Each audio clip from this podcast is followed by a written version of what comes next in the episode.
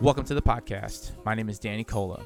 If this is your first time listening, make sure to hit the subscribe button on your favorite podcast platform so that you can join me in having some epic conversations that access higher levels of potential with creatives and professionals from all around the globe. Thank you for tuning in. Today's guest is former NFL kicker Mike Hollis. Mike was the first ever kicker for the Jacksonville Jaguars and was also a member of the New York Football Giants and Buffalo Bills. Mike is also the owner of Proform Kicking Academy, where he trains NFL kickers and other college and high school kickers. In this episode, Mike shares his journey on getting to the NFL and his love for kicking and how he breaks down form and technique. He also shares some of his thoughts about the NFL today and maybe what some of the issues are in today's kickers. He shares some of his techniques and tidbits on optimization when it comes to movement and strength training. It was a great conversation to have, and I'm glad to have had it. I'm grateful for picking the brain of an NFL professional and an NFL veteran and share this information with you young kickers out there. I think it's an important thing to do. I think that's what's cool about podcasting, and I think that's what's cool about the internet today is that we get to instantaneously share this information. So without further ado, here's Mike Hollis. Enjoy the show, everybody. All right, Mike Hollis, thank you so much for uh, doing the podcast. The first ever uh, Jacksonville Jaguar kicker, right? And the first points of the franchise came from your foot.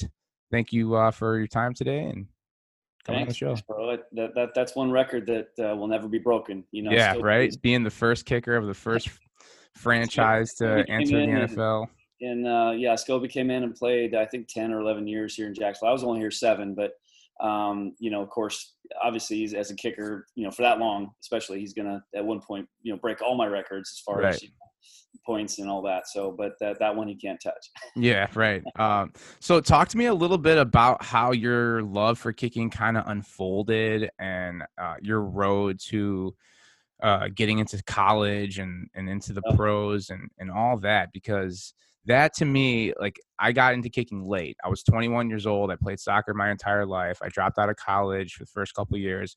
Went back kicked from 21 to 25 and just fell in love with the process. Tried to make it to the nfl once i got started kicking with the bigger guys i was like oh shit. I'm a, I'm a small guy in a, in a big pond here. But just to see that i consider it a success and learning from the best. So talk to me a little bit about your road Wow, I mean, how much time we got? yeah we got 60 minutes so condense it no i'm just joking we got, I got whatever man i just love Okay. chatting No, you know the the thing with with me, and I'll start out by saying this that that I was never a real, real big guy. You know, I wasn't uh, you know real tall, not real heavy, um, definitely not the most athletic um, guy on the field. I I was athletic, but but as compared to you know guys in the NFL at that point, you know, um, it- my athletic ability is, is just a little bit above average. So Mm. I'm not I'm not big.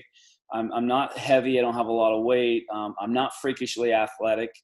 Um, so, but the thing with me is that I really enjoyed kicking. I played a lot of soccer and, and I didn't like to run a lot, you know, Mm. which you know, soccer was fun, but man, I, I was exhausted after games. me too bro I wasn't a runner. So, um, you know, I was playing, you know, soccer in high school and football in high school. Of course, because I was still so damn small, um, I just focused on the kicking position because that's Yeah. what I felt that I would probably have the best chance of, of playing at, which obviously is true. So, you know, me at 140 pounds or whatever in high school, I'm playing football as a kicker.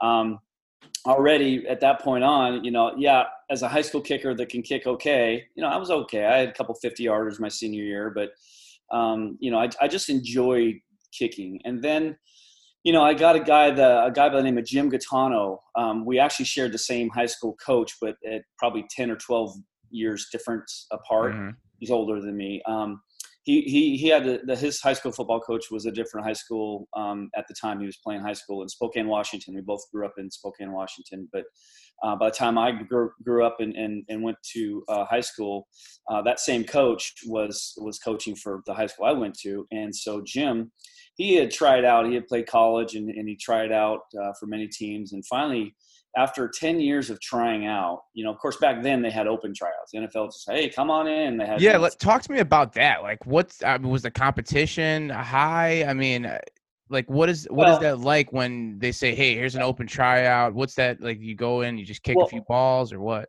Yeah, but I, I didn't have that experience. Jim did prior mm. to you know them really getting you know cutting down on the on the on the people they could bring in. Yeah. Jim had the ability to go these open tryouts. So I, I really don't know. I, and again, mm. I've heard stories. He's told me that you know there's a lot of guys and it's just it's it's very chaotic and balls were flying everywhere. Yeah. And, um, you know, anyway, so he did that for a long time, you know, 10 years or so, and finally got in with the Chiefs in 1987. Mm. So uh, the thing with Jim is that uh, he he throughout this 10 year transition. And by the way, when he finally got in, he was at the age of 30, I believe. He was kicking the best he'd ever kicked before in his life. Mm. You know, he took the 10 years, it took him a, you know, good time to figure out what, what was the right way of kicking. And he's a very interesting man. Um, I say that in a good way. Um, he's different. He's old school, but very intelligent when it comes to kicking. Very always kind of leaves. He, lives. He, he breathes. He eats. He sleeps kicking. All right. I, so, I just got back. He just got back in town after like a two two and a half week, you know, uh, time off back in Washington. And I walk in the office, and he doesn't say, "Hey, you know, how you doing?" He's like, "Hey, you know, I, I, was thinking about that that thing you were talking about the other day, kicking." But I wasn't like, "Hey, Jim, good to see you," you know, or it, it just it's weird. But anyways, um, very very in tune to kicking and and different. Okay, so kind of my road getting there, of course, being a small guy, I had to, you know, prove a lot of people wrong, first off. Yeah. Um, because people, oh, you're small, you will never make it, this and that. And you know how many times I was heard no? You know, I, I always, yeah, no, you know, thank you, but, you know, this and that and this and that. Well, um, that actually made me work harder because I knew what my abilities were, and you know, obviously as a kicking position, um, you're not you can't be too worried about the size of the guy. Just you know, as a kicker, you're not you're, split the uprights, baby. Safe, right? You just kick the ball through the uprights. That's, that's your job. It. You need to now on tackling on on kickoffs. That's a different story. That's something you could you know consider as far as you know your your athlete that you're looking right. for.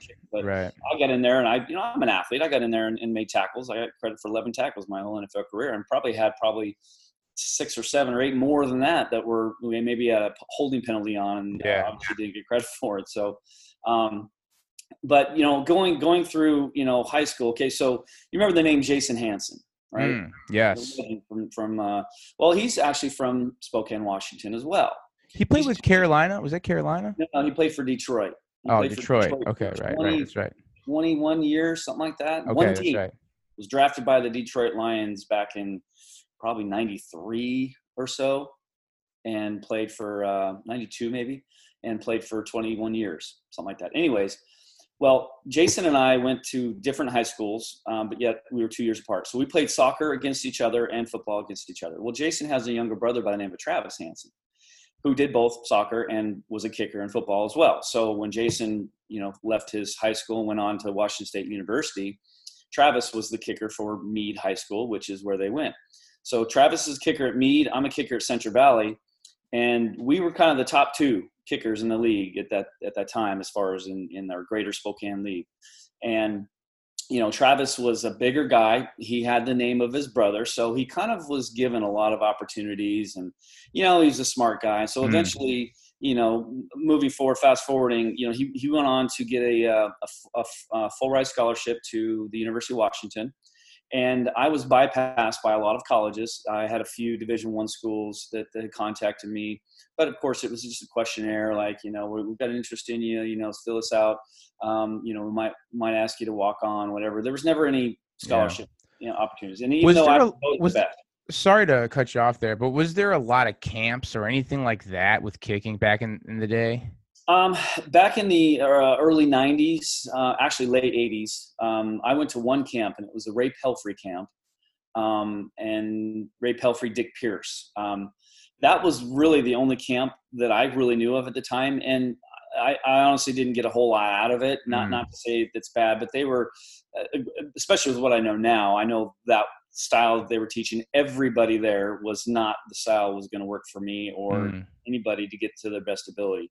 So ultimately, I didn't. I only did one camp, but you know, Jim after he finished up with uh, with his camp, he got released because he was competing against Nick Lowery So it came down to Jim Gaetano and Nick Lowery for the kicking position in 1987. And Jim kicked off better than Nick Lowery but Nick Lowery is Nick Lowery right? He's a legend, right? So. Mm.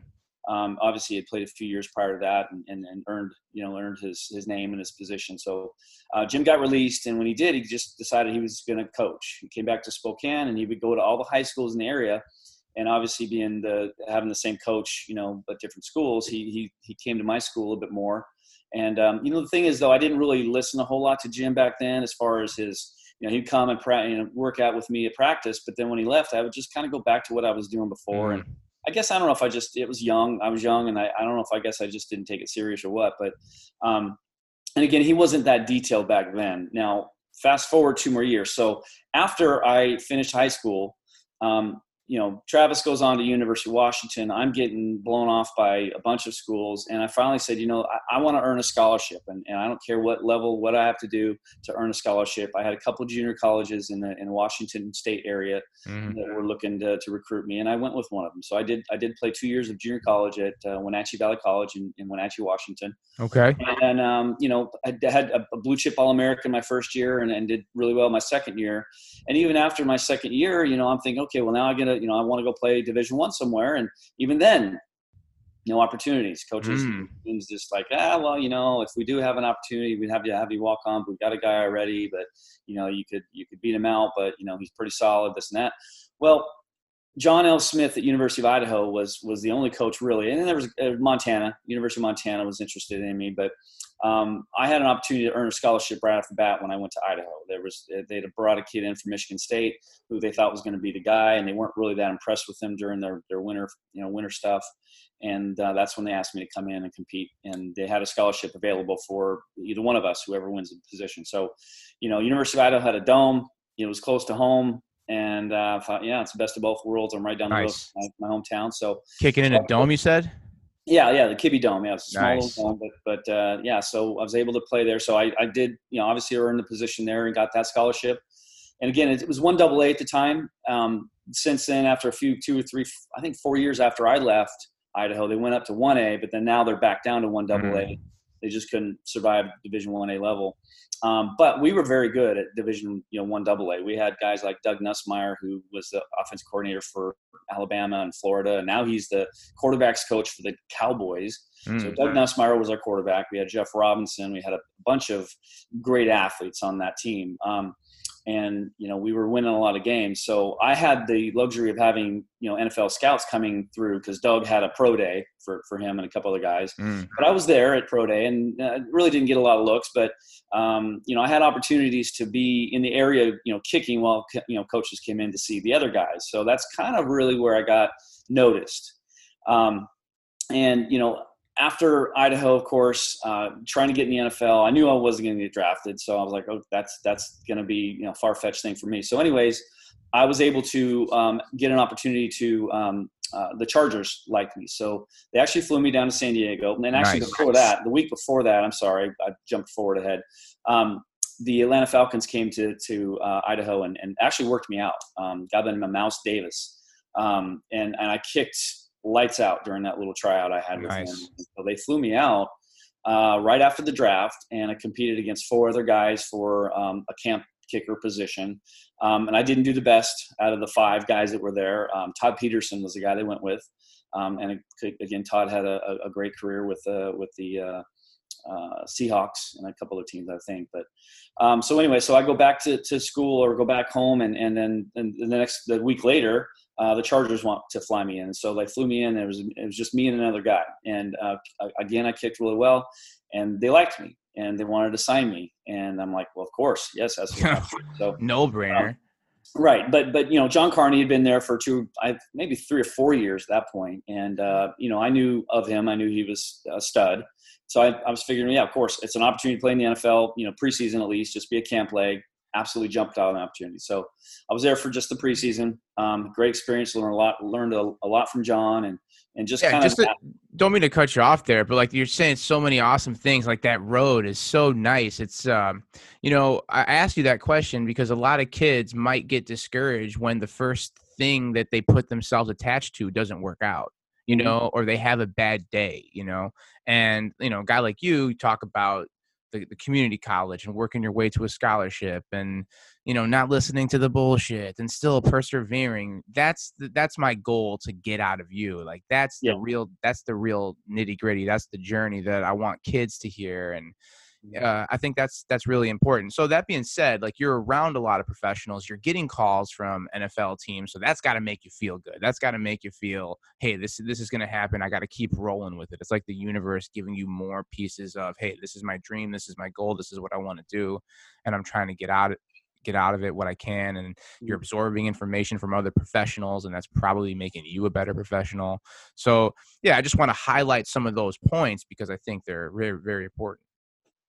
Yeah, and, and great, great points. Um, and the thing that that I was always challenged, and and with me and my mentality, the thing is that when when I when you enjoy kicking so much and you enjoy um, getting better and, and and you challenge yourself, Yeah. things turn into it's just you against you. Yeah.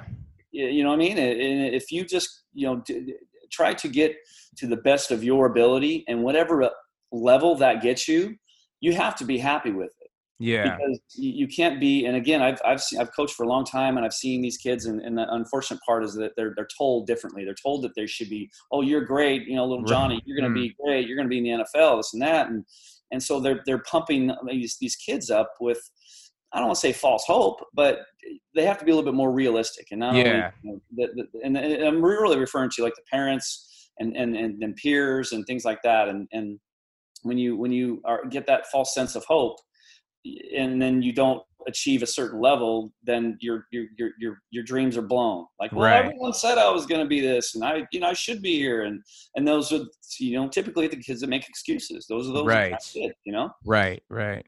Yeah. So, So, so, yeah, so your your uh your road was there. So your uh, Chargers, Atlanta. Let's let's pause right there. But let's go back to the you against you in the kicking. Right. What draws you every time to that moment? The snap, the hold, the people watching, the the feeling. Oh my God, I'm I gotta I gotta shine. It's such a black or white moment. Like what attracts you to that? Uh, you know the I, I my capabilities i knew that i was good enough to do good things i knew that i wasn't perfect um, but having success on the practice field and and and you know over and over and over again and you you finally start to you know create this this inner confidence within Mm. yourself so you know that you're you're already on the field you're already knowing that you're going to have a really good chance of making this and of course, you know, getting to, to play in the NFL. And if, if you've asked me this question, you say, Hey, Mike, how long were you excited, man? What, what was your feeling like when you were first, you know, first realized that you made a, an opening season roster, like you made it in the NFL? So, you know what, Danny, it was, it was awesome. I, I was excited for about 10 seconds. Mm. What do you mean you're excited for 10 seconds? Well, literally that's what it was. It was the, the challenge of getting to uh, that level of football I achieved. Now the question is, now what? Okay, well, do I just coast? No, No. way. Not even a chance. No way. Everybody wants that job.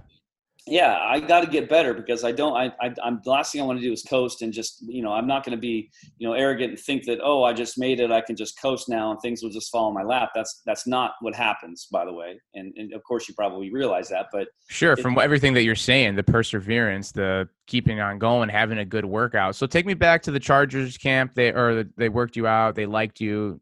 Yes. Let's yes, continue I, on from I, there. I spent the the camp uh, 1994. I spent with with the Chargers. Um, we had five preseason games, uh, Hall of Fame game, and then we went over to Germany and played over there in America. Nice. A couple more games, and I was released after the uh, third, I think the third game.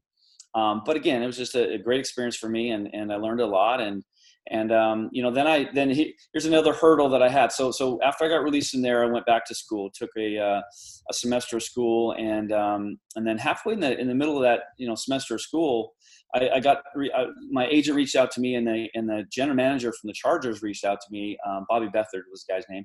Bobby reached out to me and said, "Hey, Mike, you know, uh, you know the um, World League, NFL Europe, essentially the World League." Is is coming up again. They're actually going to be starting up a new season, and uh, they're having a draft, and we're going to enter you in the draft because we think you're definitely available, and and obviously uh, your abilities are good, and and we definitely think that you're you can be you know at this level of, of play, and and uh, you'll you'll get drafted. More likely, you'll get drafted. So I, for my agent told me that the general manager from the Chargers said, "Yeah, Mike, you'll get drafted." What do you think happened?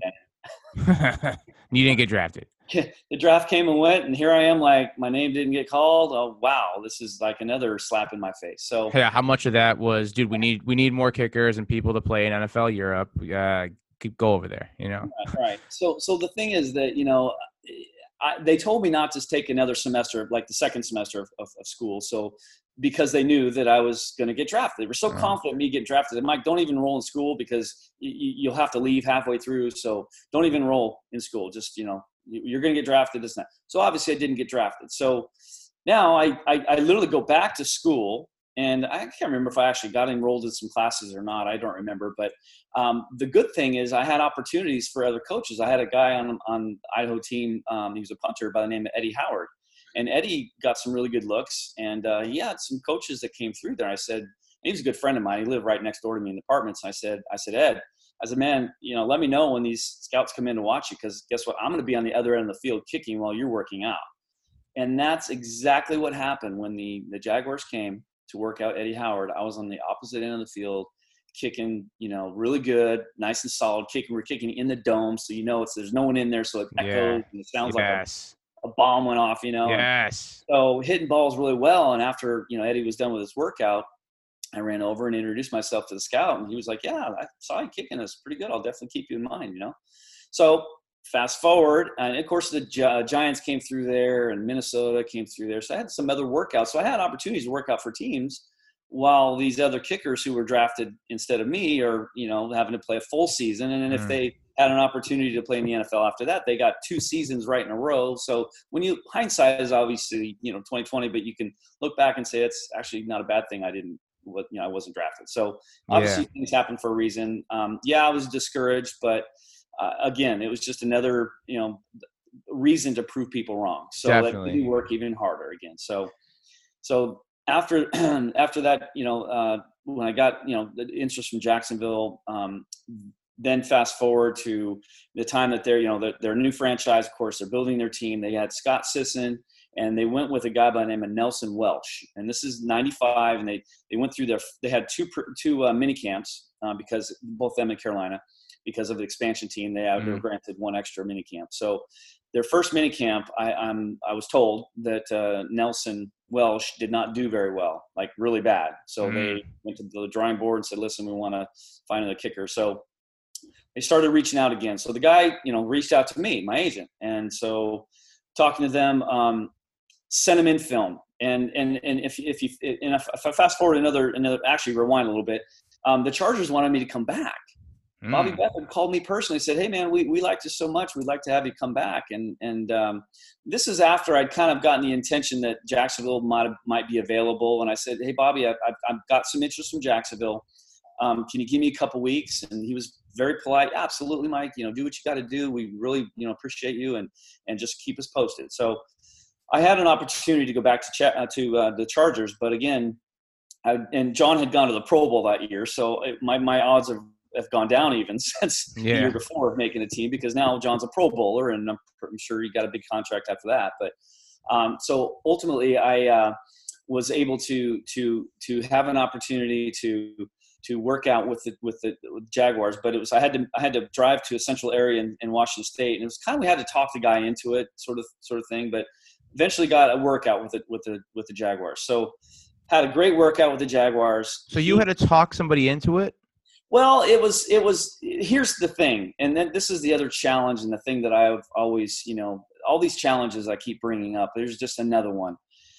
After a couple weeks after I'd sent my video in, um, they had reached out to my agent and said, you know, um, you know, we really like Mike. You know, his form and technique are really good. He he hits the ball real solid, but Tom Coughlin is looking for a bigger kicker. He wants Mm. a bigger guy. so my agent at the time um, basically called me, just kind of laughed it off, like, "Well, that's the craziest thing I've heard," you know. And I'm like, "Well, Ken, what do we do now?" And he said, "Well, you know, we can, you know, we can go, you know, other teams I've been talking to, we'll just, we'll just reach back out to those teams and keep plugging away. And I just like, you know, I, I didn't like that answer. Um, so that same day I went to the field to kick with, with Jim Gaetano, who I mentioned before is my coach. And um, Jim was furious. At that time, you know, that was before before even cell phone. So after our workout, he went to the nearest, the straight to the nearest payphone, got on the phone, called up Jacksonville, and just reamed him out. Said, "You guys have no idea what you're talking about.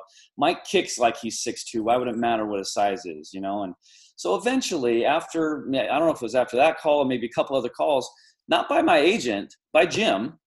Jim calls him up a bunch of times and kind of just like gives him a, a, a bigger picture. Like, listen, guys, you know, you, you have no idea what you're talking about.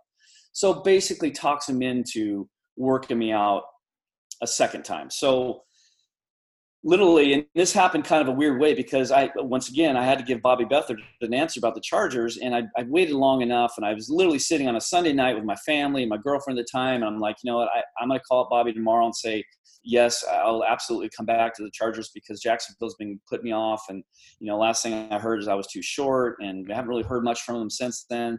So I was going to make, I made my decision that Monday morning I'm going to call the Chargers. Well, Monday morning came, maybe 11, 10 o'clock, whatever it was, the phone rings. It was Jacksonville. Hey, Mike, we, we, we're convinced that, that you definitely have the abilities, um, but, you know, Tom Coughlin would like to see you kick in person, so we want to fly you into Jacksonville. Okay, so now we're talking, right? Yeah. So, okay, cool. That, that's, that's great news. Um, I honored, you know, perfect. This is exactly what I was hoping Tom for. Coughlin telling you that, saying that. Yeah, yeah. So so I was able, and they flew me in, and um, on like a Wednesday, Tuesday or Wednesday, and uh, I was the only guy that flew in. So I thought, okay, that, that says a lot if I'm the only one that they've flown in. At that time, I didn't know the story about Nelson Welch like a, a few weeks prior to that. Right. That apparently didn't do very well. So um, I kicked again, really good. I had uh, a guy by the name of Rick Reiprish, who was a director of player personnel. I think he was out there, and he was holding for me. You know, of course, he's an older guy, and the ball's kind of moving, and you know, it's not the greatest hold. It's just odd. It's not. He's holding with a finger like this. It's just not what I'm used to. But again, word to the wise, word to to, to advice for for kids who get opportunities to work out. Never, ever, ever, ever make excuses. Don't ever try to say, "Oh, the whole, oh, this or that." Never. You just keep your mouth shut and you do what you got to do. And Yes. even if it's a terrible hold, ah, man, I could have hit that better. You know, you you have to. You, you cannot make excuses because No, that's always your fault, hear. for sure. For sure. Exactly, exactly. So, so Rick was holding, you know, and again, I think I did really well. Again, I, I probably missed maybe one longer one, or maybe even two longer ones. I can't remember, but I was hitting the ball real well. My kickoffs were really solid that day, and I was hitting a really good ball. And of course, um, after that workout, you know, a few hours later, I I um, get a I go back to the hotel thinking I'm gonna you know fly back home or something, but I I didn't realize this. They had a mini camp coming up that starting that Thursday, which was like tomorrow. and so uh, I get a call from the GM saying, "Hey, you know, we, we, you know we really liked you, um, and we're going to sign you. And, and, and on top of that, we're going to give you five thousand dollars signing bonus." And I was like, "What? You kidding me? Five grand? You know, here I'm a kid. I'm, I'm about to have a, a kid, a baby. You know, I, my, my son, you know, who who he's actually going to be 25 in a, in a few weeks. Time flies. Back then, obviously, he was just born, but um, so it was amazing. It was an awesome experience. So that was really, in a nutshell, after 30 minutes of talking. Um, no, it's good, man. Yeah. Yeah, like I- I get I get so much out of that. It's just it's uh it's relentless, you know. You go and get that job. Right? You can't just kind of wait back and sit back and wait till something happens and you know, you you didn't got you got an answer, you didn't like it, you you got on the phone or somebody else made a phone call you know this is how shit gets done and i'm glad that you shared that because Yeah. that's that's real and if you want something bad enough it's i know it sounds so cliche but you got to go out there and get it Yeah. you know and that's that sounds like what you did Yep, absolutely, and, and I, I'm a big fan of, you know, uh, when I, you know, again, uh, there's people that do great things much better than me, but when it's something that I'm really passionate about and prideful of, I want to, I want to see how good I can get. I want to Yeah. see what my level is, and that really where I want to kind of, you know, give you some more insight on, on the kicking aspect is is really where um, this comes from. When you have a passion about something, and the, and the thing with with ProForm kicking, the, the the stuff that we teach, the stuff that I was taught by Jim Gaetano, when you when you understand that, and again, I'm I'm biased. I'm I'm very prideful of of what we teach because I'm convinced. And like I said before, I told you I'm not the biggest guy in the world, obviously, uh, not the heaviest guy, not the I'm not the fastest guy. I'm definitely not very athletic, freakishly athletic. There's so many freakishly athletic guys out there. So I had a lot of stuff against me. So I knew that technique was going to be uh, my, my goal. I wanted to get good at my technique because, and of course, after I started learning the stuff that Jim was teaching me, it all was kind of fitting together like, wow, this is, it's it's it's a little challenging to learn, but once I got it down, it, it became so efficient and mm-hmm. effective. Mm-hmm. And that's really where I'm going with this is, is that I'm so prideful and, and, and I believe in our methods so much that I think that our methods are will, will enable any kicker out there to to achieve the the highest level of of kicking that they specifically can do. Mm. And that's so unfortunate with regards to what's taught out there right now today because a lot of guys are teaching things that maybe they were good at doing mm. and a lot of it had to do with a lot of you know extra motion and then really that's what we specialize at proform we specialize in get rid of, getting rid of all the extra movement that most kids are going to want to do yeah, I noticed that. I noticed that in a couple of your videos, like you were talking about the follow through, for example. There's a lot of extra, and I, I'm guilty of it myself. When I just go out there and kick, it's a nice follow through, and I'm almost like jumping afterwards, and I'm just kind of like going with the flow. And when you're doing it, it's just this nice kick through, solid, boom, that's it. Mm-hmm. Talk talk to me a little bit about that approach and, and that process and why why it works so well. Okay, well, um, you know, the thing is that because I mentioned all those things, I'm not real big, not real fast, not yeah. freakily athletic. I needed my whole body to kick the ball. And what kickers do, and even today, which is so unfortunate, um, the, a lot of kickers do way way too much work, mm. and a lot of kickers put way too much emphasis on their their kicking leg. They, they mm. think that the kicking, that kicking the football is is more, you know, the, the emphasis is more on the kicking leg itself than body weight or momentum. And, and when I'm when I'm when referring to body weight, I'm re- really referring to forward momentum. And when I say forward momentum, I'm really referring to body weight. It's the same thing. Mm. So what guys don't do is they they don't allow they because of what they're taught or because of what common sense kicking tells them, which is another thing we fight. We fight you know other coaches out there that uh, teach things that kids are already going to do anyways. Um, but also we fight the common sense kicking you know aspect. Like common sense is right for the kicker. When i go two steps you know three steps back and then two steps to the left i'm standing left of the ball. And then when i stand there looking at the ball the target is left of me as i'm standing there. So naturally the brain says i've got to do something left to make this ball go straight. Mm. but we mm. don't think that way. So this whole this whole time I, i'd love to share the whole concept of and really what i'm saying is is is and i'm telling kickers this too you have to change the way you think about kicking because kicking for most people, here's a classic example. Guys who spend more time kicking with their leg, they know exactly how far the ball will travel based on how far, uh, how hard they swing their leg. Common sense, right? Yeah. Everyone kind of like, yeah, I, I want to kick this 50 yards. I got to swing my leg so far or so hard. If I want to kick it 20, I can just tap it and it'll go through. Well, with ProForm and what I've been doing, I don't know how far the ball's going because it's my momentum and my timing that kicks the ball. It's not my leg only. There is the momentum and the timing that kicks the ball, not just the leg. Okay, Absolutely. So I don't have a clue. All I know is I'm going to run forward and I'm going to hit a solid ball, and it and it should go far. And that's the good news is because as kickers, we don't have to worry about bending a ball and so, like soccer. We don't have to, you know, hit it to the left upright. We don't have to aim it or steer it. We just we just kick it and it doesn't matter you know again i would like to think that everyone thinks this way but but only a, a small portion of every kicker i've worked with ever thinks this way but um, most kickers think that they've got to kick a, a 20 or 25 or 30 yarder a certain way then they go back to 40 or whatever and they kick it a little differently and then they go back to 50 55 oh forget it i got a wide you know wider angle i've got to you know swing harder i got a bigger backswing.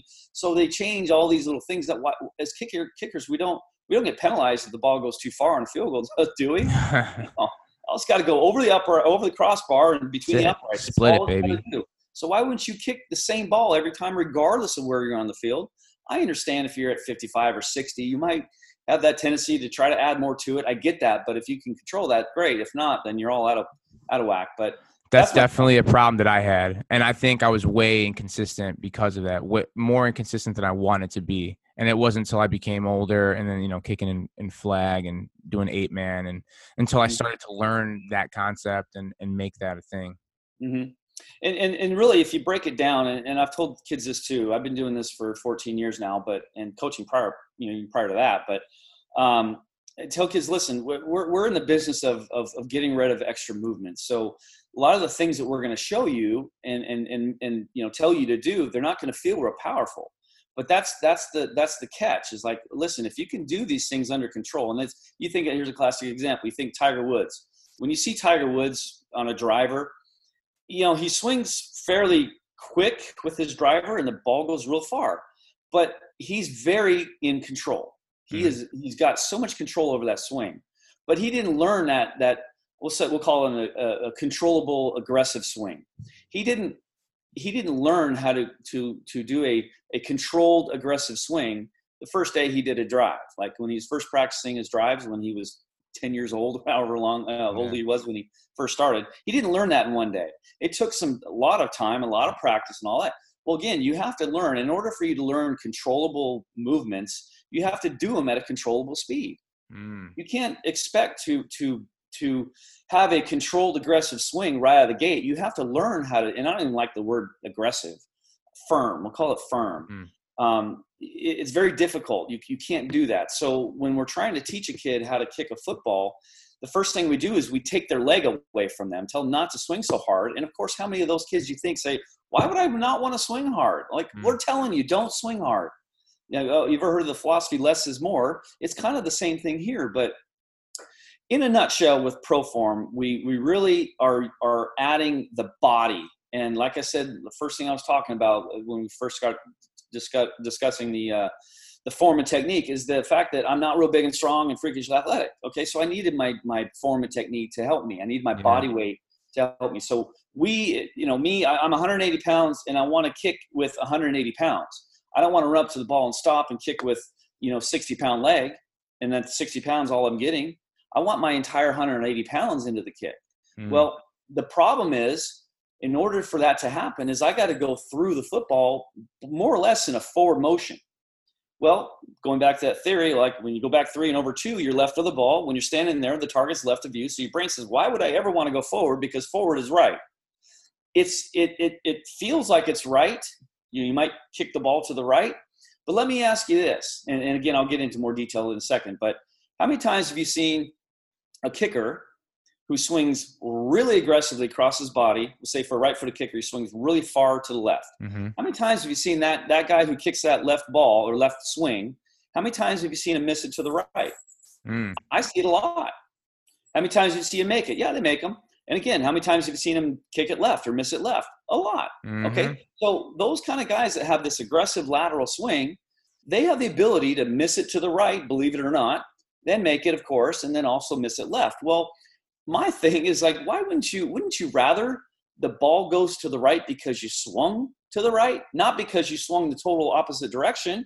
Yeah, I say to my idea. kids like, little Johnny, you swung you swung your leg. Well, little Johnny, which way did you swing your leg? Well, coach, I swung it to the left well, Johnny, which which which direction did the ball go? Well, it went to the right. I said, well, how's that working out for you? I said, well, what, what's your answer to that? How are you going to straighten out that kick? Are you going to swing even further to the left in hopes that the ball might go straight? So again, it's a different philosophy because we're swinging more forward and and and, and kind of like I always talk about these selling points. Not I'm trying to sell you on the, the form or get more business from you. I'm just trying to say, listen, think about this for a second. Now, now I have to kind of preface this by kind of showing you a couple things of what, what exactly we focus on. We want guys to run in a straight line to a plant foot that's wider than most kids would ever want to feel comfortable with. A wide plant foot. Okay. How many times have you heard people say, "Get that plant foot in and have that proper body lean"? And yeah, yeah, yeah. Like, why? You, when you get hmm. too close to the ball, you've got to do some adjusting, and then you're going to be falling off to the left. It, you have to. You, there's a lot of things you have to do when you plant too close. When you plant farther away, you don't have that restriction. There's more, there's so much more freedom with your swing when you plant away from the ball. You have that separation mm. between you and the ball, but nobody wants that. Nobody wants that separate. I don't like that separate. I got to go to the ball. Okay, well, that's challenge number one is to get a guy that plants too close to get him plant away. But anyways, running in a straight line to a wide plant foot. Then um, I'm, I obviously don't have a, a, a share screen, but I'm going to show you. Okay. Hopefully you can see this, but I'm going to show you what my sweet spot is. and a lot of people say that's crazy. I would never imagine that. Okay. if you can see the chalk Yeah, yeah. on that football, okay, so I'm right footed. What what panel is that chalk on mostly? Right panel or the left panel? That's in the left panel. It's on the left panel. So if I'm right footed, that's the angle I'm coming at, right? Mm. So based on uh, what you would think, uh, common sense would tell you, well, if you're running right at that right panel, I'm sorry, left panel. If you're running right at that left panel and kicking that left panel from a right-footed kicker stance, that ball is going to go to the right. Common sense would say, yeah, that, that ball went to the right. Okay, all right, little Johnny. Okay, we've established that went to the right. Well, how about how high the chalk is on the football? That that foot that that that chalk is higher than halfway up the football. Yeah. So based on that, do you think that ball went really high in the air or really low to the like towards the ground? Oh yeah, it was really low kick. Okay, little Johnny, we've established that, that common sense would tell you this ball went way right and way low. Yeah, Johnny says yes. Well, little Johnny, that was actually the best kick of that certain section uh, session that I had. I took the picture because it was a great kick, and I'm like, yeah, I'm, I'm sure I hit these a lot, but this kick was a good kick. It was a good mm. kick, really good kick. Okay, so that's my point. And and it, again, going back to this philosophy I, I keep referring to, running in a straight line to a wide plant foot and kicking the inside panel, and I can add more to it as hard as you possibly can. Kick it as hard as you want to. If you kick that ball as hard as you possibly can, doing those two things, and, and if I add a three, a third, so running in a straight line to a plant, a wide plant foot, kicking the inside panel as hard as you can, and the third one would be the follow through going forward. But the second and third kind of relate because if you're kicking the inside panel from the angle you're running at, more than likely your follow through is going to go more forward than left, obviously. So we've established that. So I'm going to ask you this, Danny. Yeah. What are the chances I do those three things? I run in a straight line to a wide plant foot. I kick that inside panel as hard as I possibly can, and I follow through in a in a forward motion. Um, what are the chances that ball ever goes left of center? I hope not, not ever. Zero. I hope that ball goes straight every time. it, it will the only option it has is either right or straight it will never ever ever ever go left again so you're saying that and i'll just break it down to the two things running straight in a straight line to a wide plant foot that's one kicking the inside panel as hard as i want to that's two if i just did those two things i will never miss left ever again in my life Hmm. but it's difficult to get kids to do that because they don't and the great news is the fact that i just turned 48 like three weeks ago but i can still nail 50 yard field goals so I demonstrate for these kids. I say, listen, stand right behind me and see if you ever see my follow through.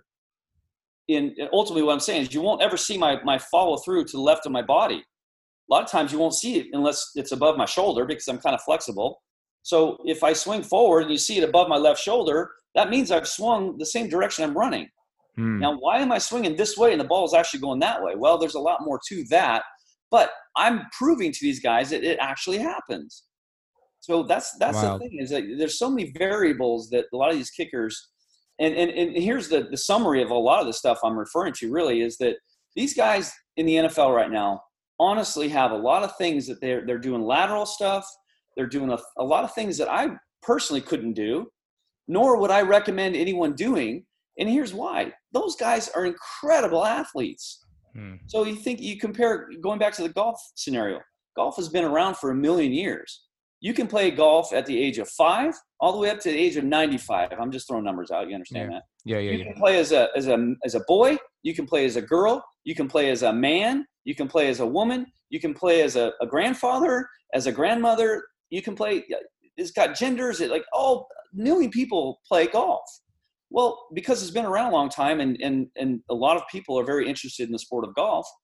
They've found a good foundation. You look at the top 100 golfers in the world. If you slow motion their swing, you wouldn't find a whole lot of differences between them Hmm. they've they've gotten so good with golf that the the techniques are kind of they found what works and what doesn't work and most of the better guys in this world use a certain technique that works for everybody now Mhm. again there's some out some others out there that are different but i'm just generalizing in the, in the sum of summary of all all golfers good golfers and the other thing too is the number 100 ranked golfer in the world can beat the number one ranked golf golfer in the world any given day Hmm. right? So really, at that point, you get so good at this golf swing that now it's up in the mind. Like whoever has the better mind that day is going to win because they all have really good swings. Well, if you transfer that to football and kicking, that's not even even a question. Like, what, what do you mean? That- that There's not the NFL can't even find 32 really really good kickers there's a couple out there that are kind of, you know, again, I'm not trying to cut anybody down, but there's guys out there that are a little inconsistent and they're playing at the top level in the world. Why isn't there 332 kickers that are so amazing? The NFL teams, like, I don't, man, I don't even know that, that these guys are so close. And you know, how do they pick? Yeah. But that, yeah. that's the thing. Yeah what are your thoughts on like this this 33 yard extra point and a couple guys starting to miss some extra points and then when you see like an 0 for 1 on an extra point they start to go mentally insane. That's the mindset. You know, so like what what do you what are your thoughts on uh, you know, uh, mindfulness protocols to get yourself back centered after a big miss. Because I remember the first time I missed in a in a spring ball practice, the first time I got in gear. You know, I'm talking 21 years old, never been in a football uniform ever, and in that scenario. The first time I was in a field goal scenario and I made a couple kicks and every you know all the attention and the the the I don't know the the the that situation, the stressful environment, the make it or miss it. I fell in love with it. So now you're talking a grandiose stage. You're talking in front of thousands of people, people that love these teams and have been attached for, for these to these teams for so many years. You miss a kick. What are your thoughts on on what's going on there? Well, the thing is that you, have to kind of determine what you did to miss the kick and kind of know, you know, what you did. Uh, that that's the scariest times, um, and I've had a few of them that I had no clue what I did. Like, mm. man, I thought I hit that good. That that's a very scary moment for mm. someone who's kicking in the NFL and maybe in a very important game. I want the clock to run out. I'm like, I don't want to go on the field again because I have no clue what I just did on the last one. My and again, that didn't happen very often. But when you get good at your form and technique, and that's really the mental side. People say, well, how do you deal with like like exactly your question? How do you deal with the mental side of kicking? Did you have a sports psychologist help you out to, to calm you down? And my answer is no. I, I never had any help in that that regard. I never had to, and it all came down to trusting my form. If mm. if I'm so solid on my form and my technique, and again, I, I mentioned something to you earlier about changing the way you think about kicking. Most kickers out there are so result driven, meaning they're they're they're looking for what the ball eventually will do. So their drills, and that's again, unfortunately, a lot of coaches out there do a lot of uh, drill work that are based 100% on what the ball is going to do, where the ball is going to land, what it's going to hit. It's result driven. All mm. these drills these guys do are result driven. Nobody does form drills. We do. We focus on the form and the technique. If you get that stuff down, the result will happen. Without the ball, so, with the ball it doesn't matter without with or without the ball. It doesn't matter. I'm I'm and again with the ball, the the ball will go a certain direction and, and do a certain thing if you do the certain drill. But I'm I guarantee it's not gonna you're not gonna make these kicks where you think they should go if you're doing certain drills. And that's not something that you have to understand what the drill is first. But my point in saying that is that these kids they don't want to see the ball not go where it's supposed to go. Mm and they're afraid to try some of these little things we're talking about. But you think about it, there, there's a process in in a lot of the drills that we're doing that that will eventually, when you put them all together in one three step approach and kick the ball and everything, if everything kind of lines up, the ball will go where it's supposed to go. But my point is, ultimately, is you know you think about building a house. When, when can you put the roof on a house? You, you have to you have to put the foundation down first. You got right. to build the sides and, and the and the walls and build put your rooms and your bathrooms and closets then the last, basically, the last thing you put on is the roof. Well, those field goal posts that all these kids are so diehard about, that is the roof. They're looking to get the roof first. You can't get the roof first. You got to do the foundation stuff mm. first. And that's why I'm saying change the way you think about kicking. And, and going back to that mental side too, is like, you know, people say, oh, how'd you deal with the mental side? Well, again, first off, trusting my form. And but second off, I tell I tell listen, I said, you know, this might sound a little crazy, but I, I honestly didn't care where the ball went. I was I was so focused on my technique and my form that was that was way more important to me than where the ball went. I understand in a game you got to make the kicks. I mm-hmm. get that. Subconsciously, it's extremely important. You notice I said that subconsciously. In the back of my mind, it's important. In the front of my mind, my form of technique is the priority. Because if that's in, if that's on point, then the result opposite. is going to be the same every single time. It's opposite. Most kids think the opposite way because, it, and again, I just had a kid wanting, demanding to go outside to kick on Sunday. I'm like, dude, I, okay, we'll go out and kick on Sunday outside, but we do a lot of training indoors because we don't care to see where the ball goes. So if you, if you train a kid outside and they're wanting to see the kick go through and you tell them to do certain things, I said, this ball, if you do it right, you probably should miss it to the right. And they kick it and they make it right down the middle. Oh, for them, it's a good kick. But for me, no, you didn't do what I said. Mm. Okay. So you're trying to break old form, trying to break old habits. This is a deconstruction process that takes a lot of time. And it's very interesting. Absolutely. I, it's very interesting. The, the, the, worst part about that, though, is we, we the, the, the bad habits that we have to break um, are, are common sense habits, the things that kids think they need a big backswing and all this stuff and lateral and mm-hmm. and but uh, but even worse is is these coaches out there are teaching these things that kids are already doing anyways. So we have to fight the oh well the coach told me to do. I'm like why? Like listen to what I'm saying and think about this for a second. Which one do you think makes more sense? Mm. Now, when you do your your side approach, it's a t- it's typically two, but like, what are your thoughts on going left when you're when when you do your steps? do you just go straight back? Like, what what are your what is your protocol? Um, when you're lining up our field goal? Yeah, yeah. Um, I've told I've told kids, listen, three three and two or four and three. Hmm. I mean, I, it's it, obviously it's always got to be ninety degrees. Yeah if we line up on a on a left hash and and you know of course I want to make sure they they know that how to draw the line and right. where you're aiming and all that. Well, once they get lined up, I say, okay, little Johnny, what, what direction are you kicking? Um, we're on the left hash. Well, little Johnny says, well, we're kicking to the right. I said, wrong answer, little Johnny. We're kicking straight. You lined up straight to a target, and the field happens to be turned a little bit, but it doesn't change where you're kicking the ball. You're kicking the ball straight from where you lined up. And again, right. that's that's a, again, you get into this mental side of it. Yeah. Kids overthink it yeah. Typically, kids on the right hash, right footed kickers, they miss more to the left because even if they've lined up down the middle, when they're now again trying to steer this football, that's what I'm saying. That's the difference between ProForm and what we do. We just line up and we let our form kick the ball.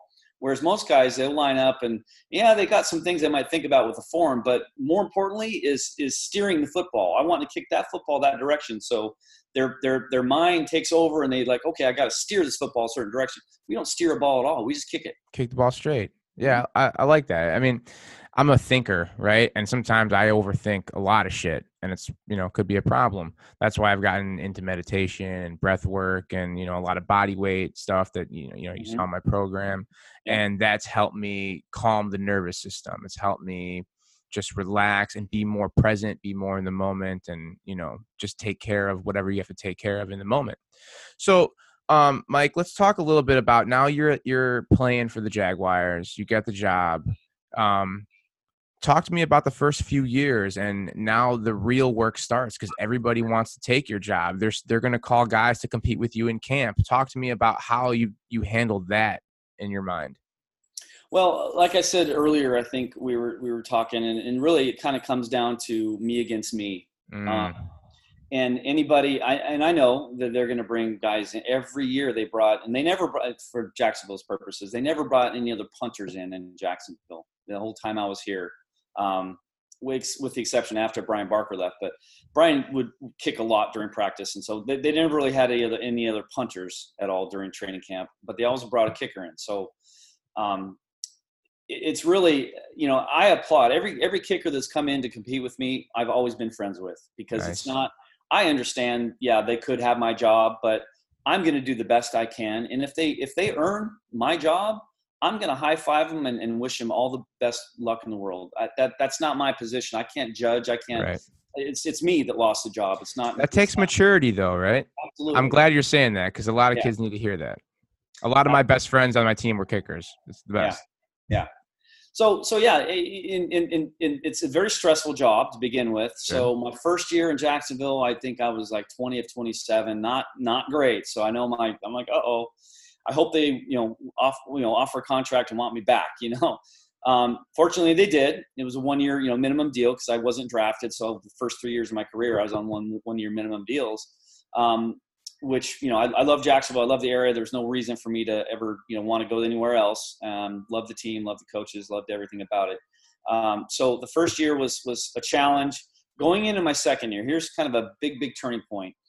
I, I we were competing. I had another guy. I think it was Craig Fayak from uh, Penn State. Good guy, really good dude. He came in and, and really good kicker. Of course, they're all good. Yeah, they're all good. Yeah, yeah, it's it's crazy. So um, we're we're kicking and and you know, the first couple games of preseason, neither one of us did really good.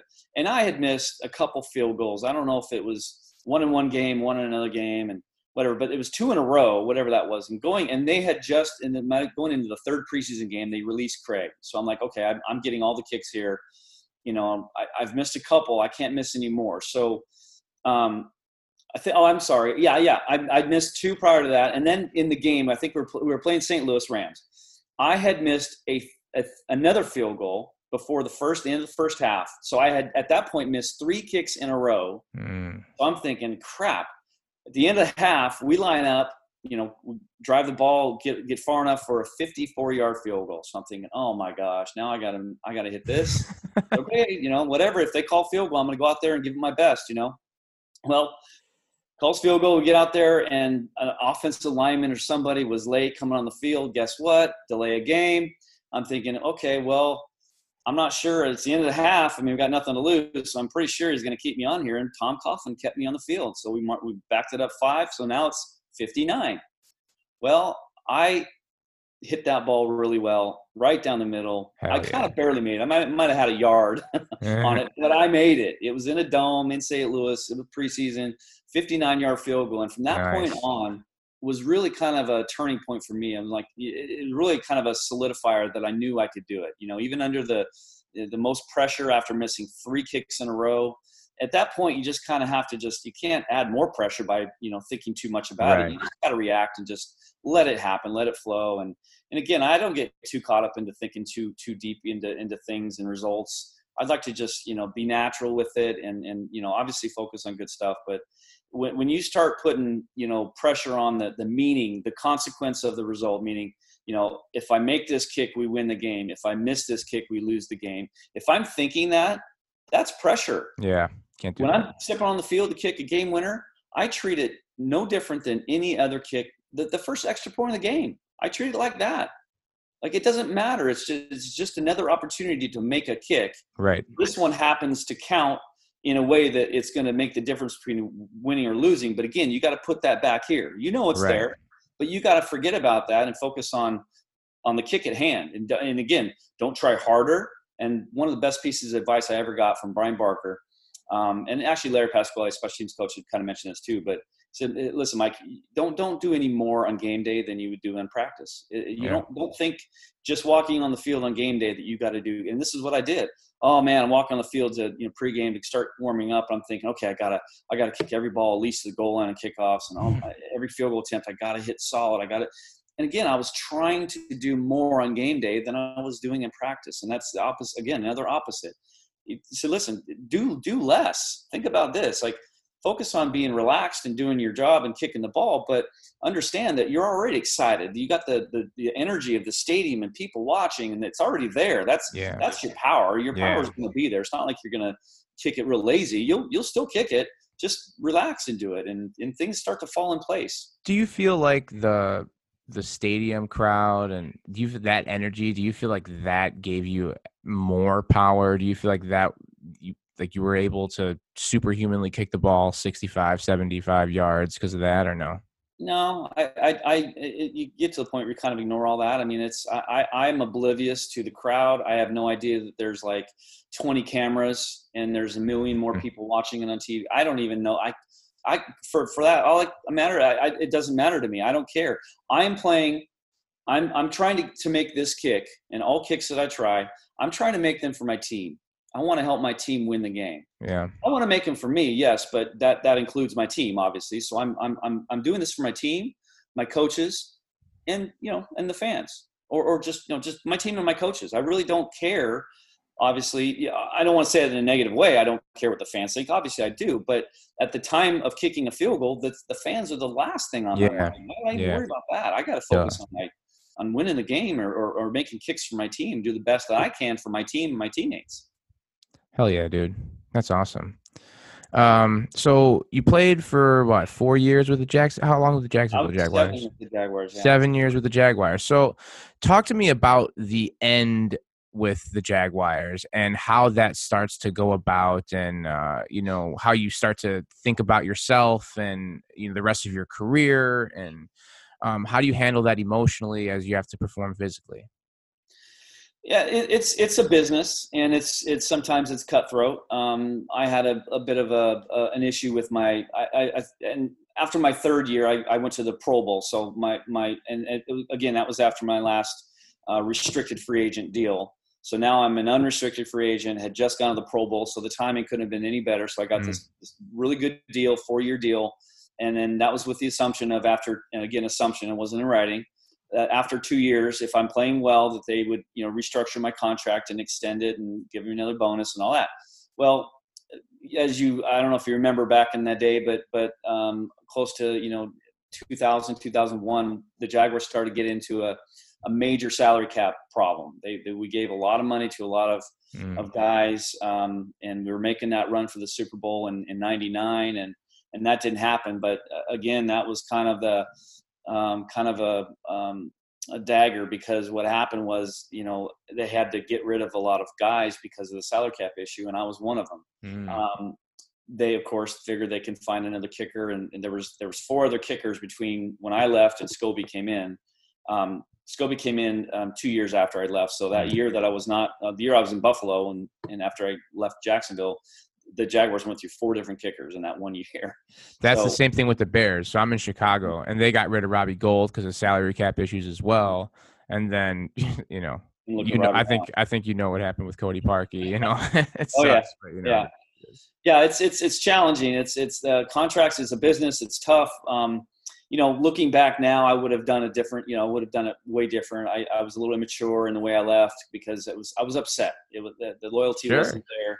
And I just felt like uh, I was very expendable, and it just wasn't something that I was real uh, proud about because I, you know, it was it was not not fun leaving Jacksonville. Of course, I love the city, I love the, the area, and that's why I came back. You know, yeah. Um, but I, I had a, a, bad year my last year, and Mar- a lot of it had to do with my mentality because I felt that I was you know, you know, they didn't treat me like a, a player mm. anymore. It was, just, it was, just, expendable. I knew I was going to be leaving. They they told me that they were going to re- redo my contract, and and every time I would come in to talk to them because they told me to, they would say, you know, sorry, Mike, we you know, we have bigger fish to fry, or we have this, we have that. I'm like, oh my gosh, you know. So again, it's it's a business. It, it's tough, but again, um, you just have to take advantage of opportunities you get, and, and again, feel blessed that you have the opportunity to go play for another team. You know, if you sure. didn't have that ability, then you just go home and you know start your post career, whatever that might be. Yeah. So now we talk. You're talking about coaching. Um, did you always have that uh, inclination to coach and and be a value of other people and help them develop and grow?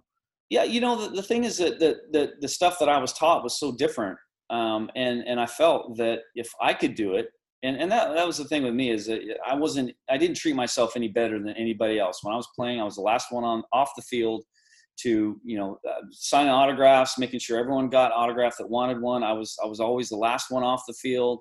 Um, you know, and people ask me to do appearances, absolutely, sure, no problem.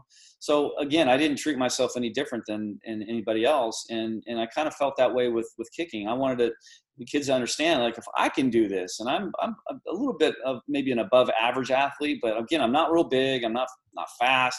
It's a lot of things that uh, the world would tell me, which they did. The world told me I shouldn't be a kicker, and I ended up being a kicker in the NFL. Um, so that was kind of an intention to to teach a different style of kicking uh, for kids that that were eager like me. And and again, that, that, that kicking was a very big passion of mine, and and I took advantage of uh, the, that passion and and the coaching. And and I'm so thankful that Jim spent the time he did with me and taught me everything that I know. And now he's a, coach with me here in ProForm. So we do this stuff together now. That's awesome, man. Yeah. So we're about 60 minutes, a little bit more through. Um, this has been awesome. This has been a great time for me to pick a professional's brain and uh, just to kind of understand that road and take some of that that information and apply it to my life and i hope that whoever's listening to this they they do as well and they relentlessly go for what they're passionate about because i think when you put that out into the world it comes back to you and everything happens for a reason and there's so many different things that you can learn from the things that happen to you and um, you know i'm all about optimization improvements and, and how to expend energy the best possible way and, and also enjoy life at the same time you know mm-hmm. these are some of the questions and thoughts that i've had as i've gotten older and i think kicking has taught me so much because of the you versus you uh, put yourself in an uncomfortable situation, prosper, uh, understand what it feels like to triumph and have success, and understand what it feels like uh, to go through those failures and to become resilient and go back to it. So, um, yeah, I'm grateful for all the stuff that you've said today and your time. And uh, this was great, dude.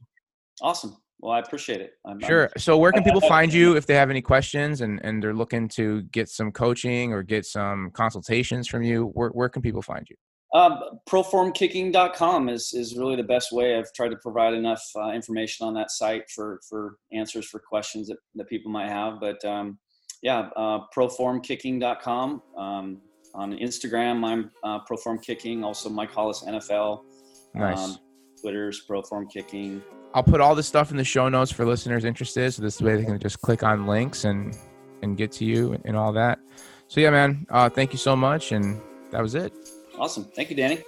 What a fun episode that was for me to pick the brain of a former NFL kicker to understand a little bit of what goes in their mind uh, while they're in season and now uh, after football is over and how he's coaching other athletes to improve their game. And it's just this amazing cycle of generations passing on information and doing it better. This is the beauty about life and growth and development. And I love seeing this pattern uh, with youth, with professionals, and this ongoing thing. It's so cool. And especially talking about kicking in this unique position you know, I was fortunate enough to play four years in college and, and play flag football. It just opened up so many doors for me.